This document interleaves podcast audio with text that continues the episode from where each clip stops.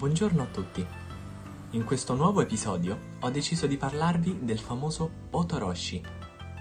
L'Otoroshi è una grande creatura con occhi e corpo completamente rossi. Sulla testa ha molti capelli e un ciuffo gli ricade in mezzo agli occhi. L'autore Shigeru Mizuki afferma che questo yokai, ovvero mostro, nasce quando un'abitazione o più in generale un edificio viene abbandonato e lasciato alla rovina. Molto spesso, infatti, mentre si guarda un edificio abbandonato e distrutto, si ha una sensazione di angoscia e della strana presenza di qualche cosa di sinistro. Si dice che alcuni bambini hanno questa capacità molto sviluppata e riescono a capire se all'interno di un edificio in rovina si trova un otoroshi.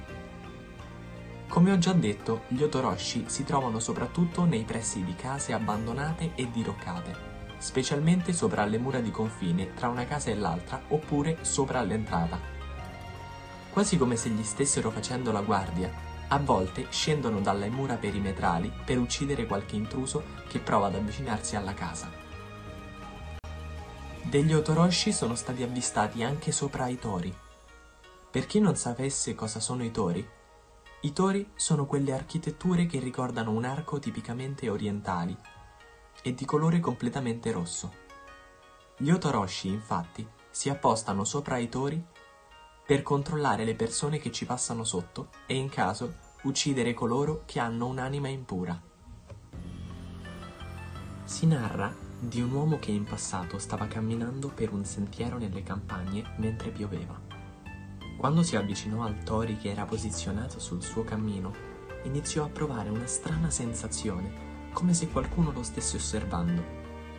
Guardando in alto, vide un Otoroshi che stava di guardia sopra al tori.